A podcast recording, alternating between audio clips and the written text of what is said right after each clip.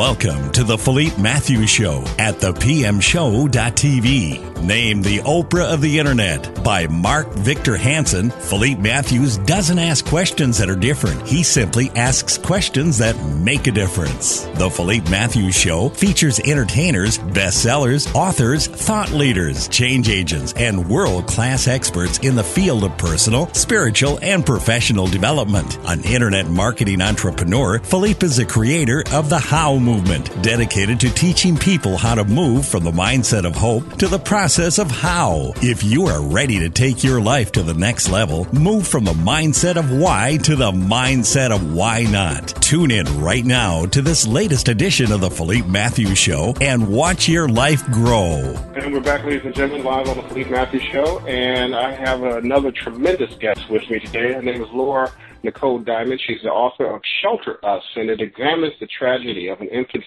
death uh, and the inner turmoil that she battles as a mother, trying to lead a meaningful life uh, with her family in sunny Southern California.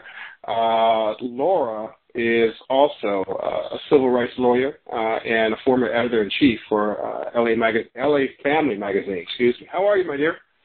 I'm doing great. Thank you so much for having me. it's an honor to have you on for such a, a heavy topic, um, but a necessary topic to discuss. Uh, of course, this is a novel, and of course, everyone would ask you, is this a personal story? Um, the the story about the death of the infant is not a personal story to me. I am you know, very fortunate that I'd never suffered a tragedy like that.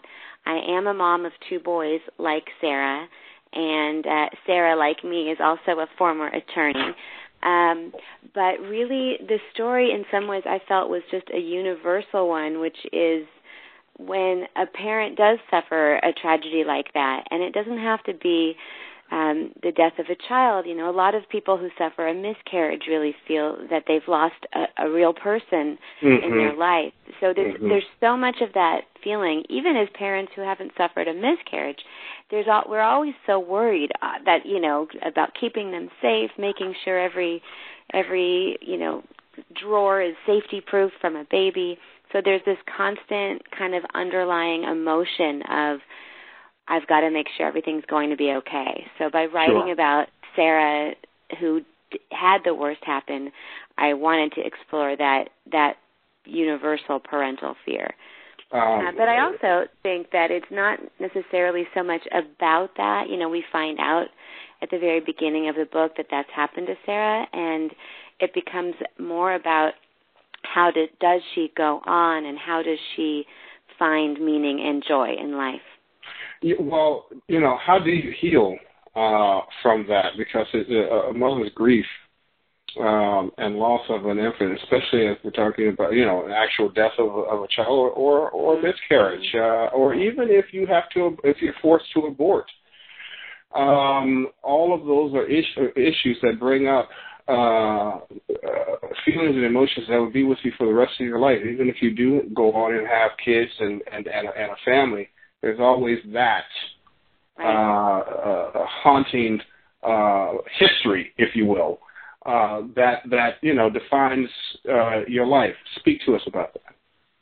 Well, I was, you know, very fortunate to have as a resource before I finalized the manuscript um, a grief counselor by the name of Susan Whitmore, who uh, experienced the death of her adult child and went on to become a grief counselor and found an agency called Grief Haven. And I asked her to read the book because I wanted to be sure that I was not misrepresenting the experience, that I was doing honor to people who had lived through something so horrific. Um, and what I learned from Susan is that there's no one way to experience this uh, death of a child. Everyone is unique, but there are certain things that are um, common or repeated. And she gave me invaluable feedback about that. And you know, her life and the life of somebody who goes through that is, of course, forever altered. Um, but you, they also have to find a way to continue for the living. So Sarah has two other children and she has a husband, she has this family, she has her own life that she needs to um, move forward. she certainly considers um, in the backstory we learn, you know, that there were times that she wished that she didn't continue living, that she wished mm-hmm. she could follow her her infant daughter, but she knows that that's not a choice, um, and so she she moves forward. And Sarah is drawn to this young homeless mother that she sees because of this need to fill a hole. And so in a lot of ways what I explore is how do we how do we recover from loss and how does reaching out to help other people bring a person out of the well that they may be finding themselves in. Mm-hmm. For Sarah, for this individual character, that is what helps her move forward. I just recently I did a show, uh, a live show, uh, video show with uh, a foundation called the Black and Missing Foundation, and it was about uh, since uh, since 2008 they were founded, and 1.2 million uh, uh, black people have been coming up just coming up missing. And uh, the the fascinating piece on that, which was uh, so fascinating to me, is how do you get closure? Uh, because uh, a lot of these were kids and infants and babies as well. Of course, they were older people as well. But how do you how do you get closure for uh, uh, that level of, of, of grief, uh, and and and how do you move on into other relationships and and develop the heart to give back to others who are least fortunate and uh, less fortunate than you are. Well, what what I've found in talking with people who've gone through it, and and then also as part of the job of novelist is imagining what it would be like to go through it. it is not that you have closure, but that you live with the loss, you and you live with the presence and the memory. Mm. So for example, Sarah. That's very that's very powerful that you said that. I'm not to interrupt you, uh, Laura, yeah, but no. it's very powerful because what you're saying there really is no such thing as closure. I don't think I would want closure in wow. that situation. I would want wow. to always keep my departed loved one or missing one with me. And mm. whether that mm-hmm. person is with you as sort of a, a northern star to guide you, to do things in their honor, in their memory. You know, Sarah also has uh, um, suffered the death of her mother when she was a teenager, and her mm-hmm. mother is a very strong guiding light for her. In fact, when she's trying to decide what should she do with regard to this young homeless mother and baby, you know, should, should I take them in? Should I? What do, what does one do when presented mm-hmm. with this? She hears the voice of her mother in her head, and whether that's really her own conscience or you know thinking well what would that person want me to do? What are the values that person embodied?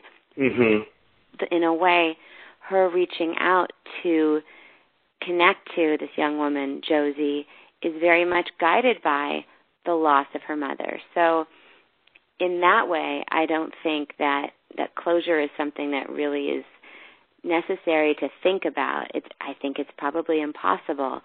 And to use the person instead as your catalyst for doing good in the world is the best tribute you could you could do. I really like that. I think that's the first time anyone has been honest to say that because most people do fight for closure, and I totally agree with you on that.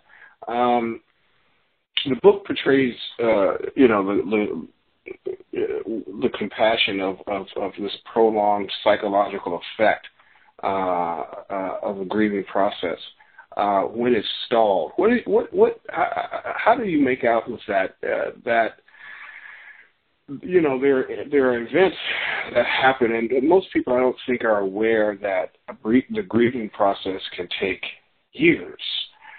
Um, most people think that when the event occurs after a short period of time, there's grieving. Uh, and then there's also things that come along that uh, and whether we inflict it upon ourselves or a life event where our grieving is stalled. Mm-hmm. Speak to us about that. Well, you know, I, it's it's interesting with with Sarah. Maybe her grieving has been stalled in a way because she's really stuck there. It's been about three years since this happened. She's had a, a third child, so now she has two living children, and she is not moving forward until she gets this um, re- internal reaction from seeing the young woman and her child. Mm-hmm. Um, I think that every every person's grieving process is is individual, and probably the most important thing is not to feel that you have to do it alone, but to know that there are so many support groups and individuals. So even if the first one, the first two that you tried doesn't speak to you, mm-hmm. like for Sarah it didn't, you know, she goes to a grief group at the local hospital and finds it to be not at all helpful. In fact, it's it's does damage. That is also the experience that some people find. But if they if they keep looking for for something different, for something better, uh, somebody who connects with you on a different level, then there there are different resources that they can find to get unstuck. But it is a process that that people have to go through at their own rate. Mhm. Mhm. Uh, I like that as well because I think uh, many people would go to a grief uh, uh, grief counseling or to a support group. if it didn't work out, they say, "Well, you know, maybe it's me," or just give up. But I like the fact that you say, "Hey, if if this one," and and you did so with with, with Sarah. This one didn't work out, so I'm going to kind of keep looking uh, because you, you you really become proactive as opposed to reactive and, and re-victimizing of, of, of the situation and the grief that you're in. Right. Well, and that's really something that I learned from the uh, that my resource of Susan Whitmore and Grief Haven, because Sarah does get stuck, and both she and Robert don't find what they need in that grief group and just kind of give up on it. Mm-hmm. And as Susan told me that that's very common, and that was why she, in fact, founded Grief Haven because she found that there weren't the kinds of resources that that she needed as a grieving parent, and wanted to create a, a different kind of place. Fantastic. Um, there was a list of issues that was outlined uh, in the book, or not in the book, but uh, in your media profile. And I'd like to go. I'd like to have you speak on them and kind of go through them. And that one, one was faith. Yeah. Um, you know, Sarah's mother was a uh, the daughter of a Guatemalan immigrant who married a secular Jew, Sarah's father, and converted to Judaism. So that's where the issue of faith kind of originates in the novel. She, Sarah's got this mother who who's no longer with her, who practiced Judaism, but also kept it for her own personal beliefs for the most part, didn't force it on anybody, um, but taught Sarah one of the most fundamental elements about it, which was about the concept of welcoming the stranger and taking care of the stranger, the most vulnerable people in society. And so that's sort of a deep uh, Jewish, probably Judeo Christian value that Sarah reflects on when she's deciding what to do about helping this new person mm-hmm. she's met. Um, but in you know in in in faith, I think the the interesting thing that I was exploring is is faith just about a belief in a divinity, in a deity, or is faith about action here on earth while we're living? Mm-hmm. And that's the dichotomy that that Sarah kind of represents because she said, you know, I don't believe in God. I don't um you know, how how can I after what had happened to her? How could I believe mm-hmm. God? Mm-hmm. But yet she takes her mother's faith and the action that she believes it requires, take care of people and and absolutely acts on that. Um, unbelievable. Um, uh, your background uh, and profession as a civil rights uh, uh, attorney um, is is just screaming throughout this book. it's a, it's a it's a voice that cannot be quieted. I'm just saying that that uh, is this uh, kind of at the core who you are. I I I guess it is. Um, you know, we can't deny who you are, and and and every novel, no matter how uh, how far fetched its imaginary world that a person creates, it still springs forth from that person's mind and soul. So yes, there's a lot of me in there. Um, and I think a lot of what animated and motivated me to become a civil rights lawyer is in there. Um, the volun- the volunteering that I've done, sort of apart from law, is also in there, and that is really how the character of Josie came about, which is I volunteered with an agency that focused on helping homeless families get back into permanent housing and to rebuild their lives. And um, that was called Beyond Shelter. Beyond Shelter has merged with an agency called PATH, and I'm on the board of that group. As a volunteer, I met young women like Josie, and I was so taken with their strength and their inner reserves, their their resilience. Um, people who were just like me, except for the fact that they didn't have a supportive family structure to fall back on when time got hard. So mm-hmm. if there was a job loss, there was no grandma and grandpa around to help say, "Oh, you can, you know, you can have your old room for a while while you get back on your feet," or, um, you know, to say, you know, we'll take care of you. Everything's going to be okay. These women that I met were on their own and taking care of a child, and they definitely became the character of Josie. And I wanted to represent that face of homelessness because so often what we think of as a homeless person, there's a stereotype of mentally ill or addicted or angry, and it's not that there's that that situation can exist, and I believe those people deserve our respect and our help. But I thought that this was such an uncommon face of homelessness in most people's minds, and it is, mm-hmm. unfortunately, it's a reality. Well, yeah, it is, and uh, you know, uh, I remember. Oh, this is probably now about five years ago. I remember watching uh, 60 Minutes, and they had a uh, the entire show was dedicated to um, uh, the uh, uh, uh homeless, uh, the, the, the, the, the financial crisis where the, the, the real estate market went bust. and they were doing profiles on the new homelessness. Mm-hmm. Uh, and uh, these were highly educated people, uh, some, not all, had families, living literally in a van because they did everything right, but they ended up losing their home and they became homeless. And uh, you're right. Most people judge uh, homeless people as you know vagrants, uh, uh, uh, squatters, and there are literally right now, as you and I are talking, families that are living in vans and trucks uh, one, I remember one one gentleman. He was an airline pilot. Mm-hmm. Can you believe that? An airline pilot.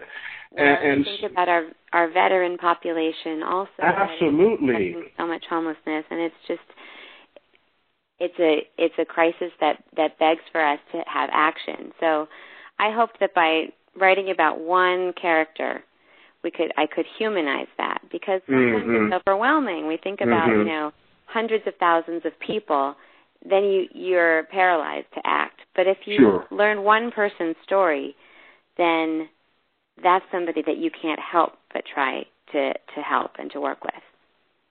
I, I like that. I like that. The other thing that you you you talk, you know, this book is focused on is motherless daughters.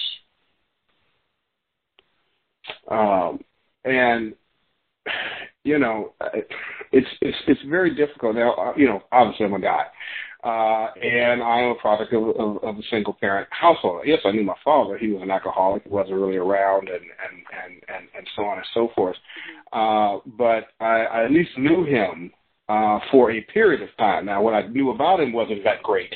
But uh, I remember having a conversation with Dr. Louann Brizendine, uh, who wrote two best-selling books. One was called The Male Brain, the other was called The Female Brain. And she was on Oprah, and she was talking about the necessity of having both parents present uh, in, in in developing and, and growth, and, and, and what happens when that is is missing, and I can only imagine for a daughter to to not have a mother or a mother not to have or to have lost a daughter, there's a bond there that the father uh, can never biologically can't even comprehend. Mm. Yeah, um, I think there's something special between mothers and daughters. And when Sarah loses her mother at age 16 or 17, um, she loses you know, the, the central figure in her life. Mm-hmm. And she also pretty much starts to lose her father as well because he kind of backs out. Mhm. Mhm.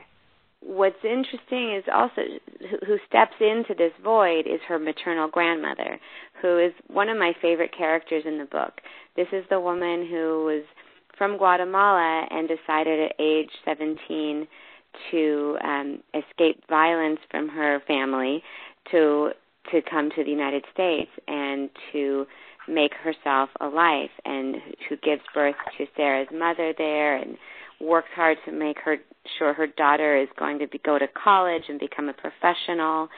And when she and Sarah are together and learn that Sarah's mother, Bibi's daughter, has died, uh, the void opens up between the two of them, but it also is like a vacuum that pulls them closer to each other. Mm. And each of them desperately need the other one to, to keep going. And and Bibi is such a you know it's interesting. They both both Sarah and Bibi uh, go through the similar loss. They they each have a daughter who dies, but Bibi be, maintains this strong and vibrant and filled with life kind of powerful personality while Sarah shrinks into herself. Mm-hmm. And I guess it's just another way of demonstrating that there are different ways of dealing with loss, um, and the two of them kind of embody it. But Bibi really becomes the the surrogate mother for Sarah, and you know it's fortunate for her that she has somebody to step into that role because without it, it's there's a there's a real emptiness. Mm-hmm. Well, it's like you said, you know, lot, uh, this is really about those that do not have family to fall back on. Right. Uh, right. And where do you go when you, um, you know, it's it's a double sense of abandonment. Mhm. Right. So it's the abandonment of the loss of the loved one. Then there's the abandonment that there's nobody there at the familial level that has your back. You might have some people who are socially uh, there for you in a sense of, uh, oh, I, you know, I feel for you. I, you know, we're here for you, mm-hmm. but not nothing like, you know, a, a, a bloodline. So, uh, unfortunately, I think this book is, fortunately and unfortunately, this book speaks to that larger group and population um, because there are more people who do not have that family to go back on. And in some cases, Laura, I'm sure you can attest as a civil rights uh, attorney, some of those families you don't want to go back to. Well, I mean that's that's certainly true for some of the people that I that I that I met and and clients and and volunteering alike. And an interesting thing is Josie, who's the young woman who's all alone with her child that Sarah reaches out to help. She has family. Um and that family happens to be uh, pr- pretty strong. You know, we'll find out the reasons if you, when you when you read the book why Josie ended up homeless and what happens with her. Mm-hmm, mm-hmm. But certainly, the young woman that she's based on um, had had no family structure to go back on. So she, you know, she'd been living with an aunt for a little while. The aunt said, "There's no more room for you." She had grown up in foster care, so there were no parents around. Um, and so that that's not the kind of family that is going to help you anyway. Um, but you know, people I also tend to make family when they need to. When they when family's not around, you create family. And so, in some ways, Sarah and Josie, these two women from very different backgrounds, uh, existing in very different parts of the same city, become a uh, you know, family by by choice for a period of time. You, I know this book is not particularly an advice book because it's a novel, it's fiction. It's a novel, right? But Laura, but um, here comes. Yeah, here comes. Wait for it. Wait for it. what advice? what advice would you give uh, someone who who uh, story is is similar to this in this book that that that suffers the loss of a of a loved one that that uh, or, or or that is dealing with homelessness and and and all of it is dealing with and surrounded by grief. It's all about loss. Just different flavors of it at various different times in terms of the experience, but it's all a matter of grief. Your advice on that? You know, I I think in both situations the vi- the advice is the same, which is to reach out and ask for help. In the case of the the mother, you know, to to reach out to people because you know what I've learned is that so many people don't know what to say. They don't know how to say it. They want to help, but they're afraid of saying the wrong thing. And for a person to say, I need help. I need you to just sit with me. Or can you help me find a place to go where I can talk to someone?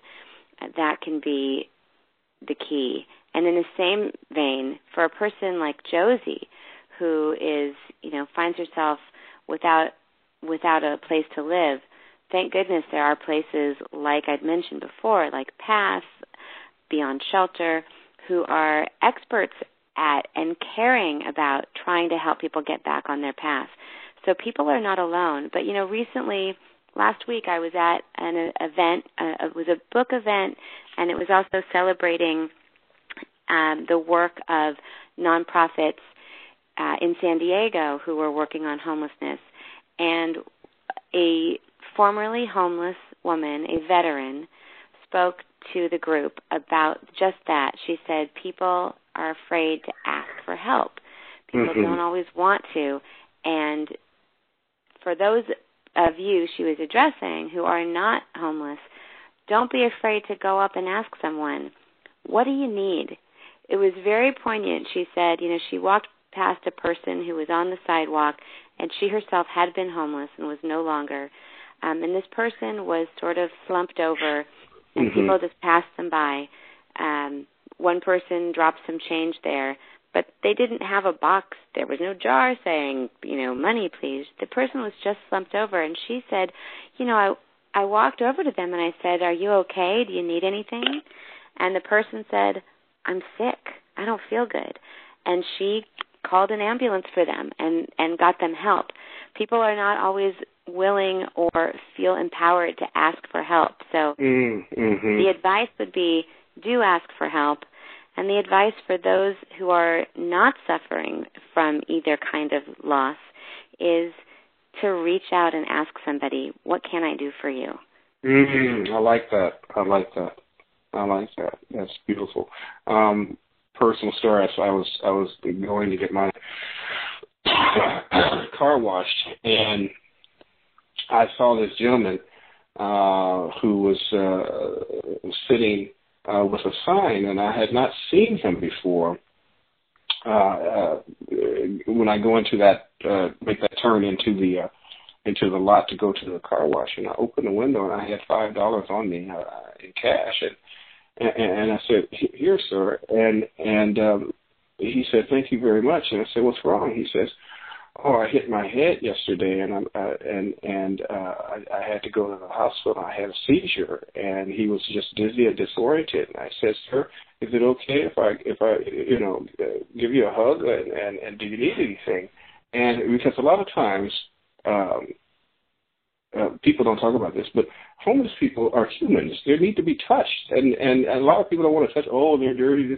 They're humans. They're human beings, and and sometimes just either whether it's shaking their hand or just asking if you need a hug or you're just and it's his we both were crying right so it was both emotional moment and but you just looked in the in that person's eyes and you saw humanity right right i when i became a mother i started to see people everywhere including uh, that that man you were describing or somebody on the sidewalk as someone's child. And I think mm. that it's so easy to forget that because we are put off by somebody hasn't had a chance to bathe, then they're not going to smell good. Um, or you know other concerns sometimes people are acting in ways that maybe you have to judge i'm not going to approach that person because i don't mm-hmm. feel that it's mm-hmm. safe but if you can remember to see the humanity in every person i think it would it would do a lot of good um, how can people find you and get in contact with you about uh, this wonderful book uh, my website is lauranicolediamond.com and you can reach me there and you can find my you know my events coming up there are links on my website to purchase the book um, it's available everywhere you find books so at local independent stores and barnes and noble and amazon um, every, everywhere online and uh, I would I love to hear back from people. I have every, such wonderful feedback and great conversations. So if people want to find me, that's my website, lauranicolediamond.com. I'm also on Facebook at Laura Nicole Diamond Author, and I even tweet. oh my goodness! I'm I'm trying to to be hip uh, Laura N Diamond and the number one. So all those all those places, all those usual places. Fantastic. Laura, I appreciate that you wrote this book and took time out of your life to do so because it's going to heal so many more. Oh, thank you so much. Uh, it is a very, very well written, very uh, powerful, very poignant, and uh, if for those listening, when you read this book, if you didn't have or you're struggling with your levels of humanity, you will have it. you, you you will find your humanity when you read this book. Uh, so so please make a point to go and put this on your shelf. It's something that's necessary for for you to read and as a, as an adult. But also, I would I would go back uh, go a little further and say, hey, maybe this is something you can gift to uh, some friends and family, uh, and also share and maybe co-read with your kids so that they can begin understanding the story of humanity. If you're not able to explain it to them or don't have a necessarily a model to explain it to them, this book will be able to give you that uh, model and you'll be able to share that with your child and have a wonderful uh, connection uh, and, and a history and a moment uh, uh, in your timeline with your child or children uh, that uh, I think this book can only do. So I appreciate you for actually taking the time and and and, and writing this uh, because I know what it takes to write a book. I've written ten, uh, so this is there's no yeah. So it's it's it's a passion, and also I want to thank you, Laura, for your your passion as a civil rights uh, attorney and what you're doing for homelessness uh, and what you are continuing to do uh, and the body of work and how you help so many lives because it's all a ripple effect. Well, thank you. I really enjoyed speaking with you about it, and it's it's clear you are a, a similar, like-minded, and beautiful soul. So it's been really fun to talk absolutely, absolutely. God bless. Come back anytime on the show, and uh, uh, we'll look forward to talking to you soon. Okay. Thanks so much. Appreciate thanks. it. Thanks. You got it. Thanks, Laura. Bye-bye. Bye.